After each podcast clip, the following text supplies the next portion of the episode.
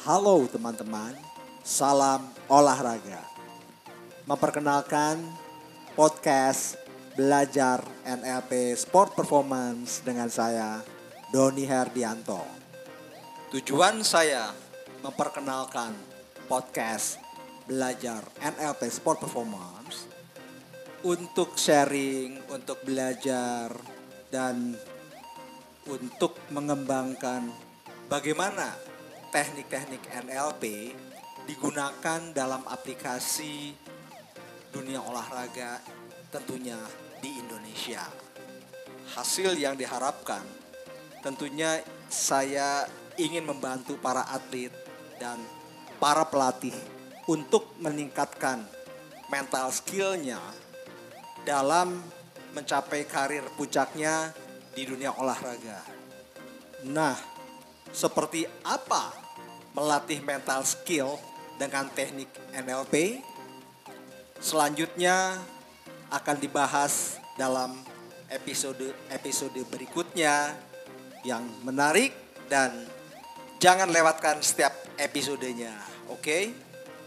Sebelum saya memulai episode-episode belajar NLP Sport Performance, izinkan saya memperkenalkan sekilas mengenai siapa saya. Boleh kan? Saya mantan atlet softball dari klub Gorgeous di Bandung dan saya terakhir berkarir di softball bermain di PON 10 Jakarta. Jadul banget ya. Tentunya untuk tim Jawa Barat. Selanjutnya saya berkarir di dunia kerja dan saya bekerja di dunia advertising atau perusahaan iklan dan saya pernah beberapa kali mangkal di beberapa perusahaan dan terakhir saya bekerja di satu perusahaan iklan yang pusatnya di Amerika.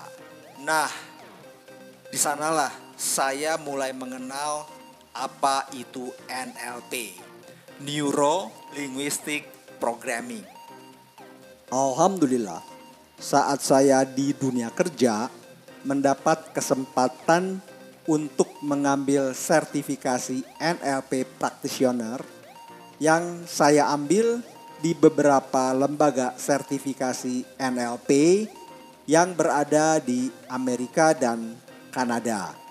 Dan untuk spesial NLP Sport Performance, saya saat itu mengambil sertifikasi di UK.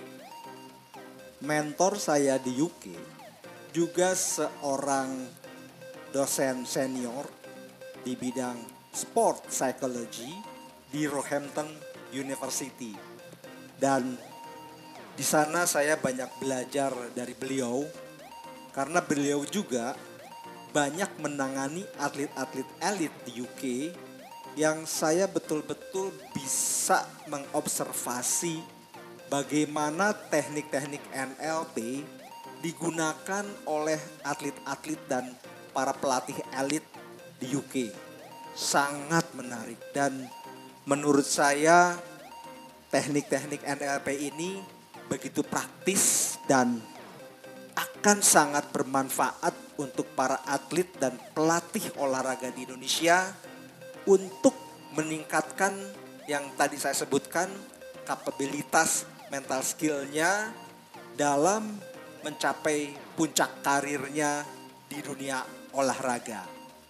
Dan teman-teman, ternyata NLP Sport Performance dipelajari bukan hanya oleh atlet dan pelatih, tapi di sana banyak juga parents atau orang tua atlet yang juga mempelajari NLP Sport Performance.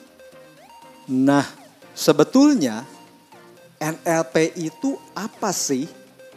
Apa manfaatnya dan bagaimana teknik-tekniknya digunakan dalam dunia olahraga.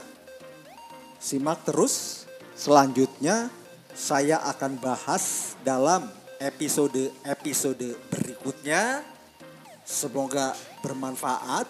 Tetap bersama saya. Salam olahraga.